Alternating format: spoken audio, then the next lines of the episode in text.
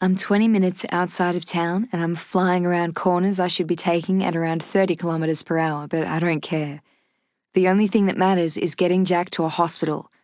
The battery in my phone died last night after I uploaded the video of Jack to YouTube, and Anna and Elijah didn't bother bringing theirs. Even if we had a phone, there's no guarantee that he'd make it long enough for an ambulance to get to us. Elijah and Anna had lifted him up and shoved him in the car. They didn't like the idea of me driving, but I wasn't having any of it. I jumped in the driver's seat, slammed the keys in the ignition, and took off, shouting for them to follow us on the bike. Jackson had been out cold for a good 20 minutes, long enough to have me worrying that his big, stupid ass had up and died, so I'd shoved at his shoulder to wake him up. I might have forgotten it was the arm that the bite was on, and he woke, swinging, and almost knocked me out. Now he rocks back and forth in the passenger seat in a cold sweat.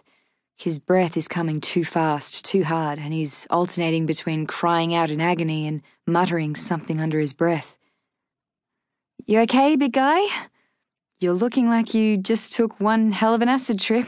I tease, but even I hear how much my voice is trembling. He nods, or at least I think it's a nod. He's shivering so badly it's kind of hard to tell.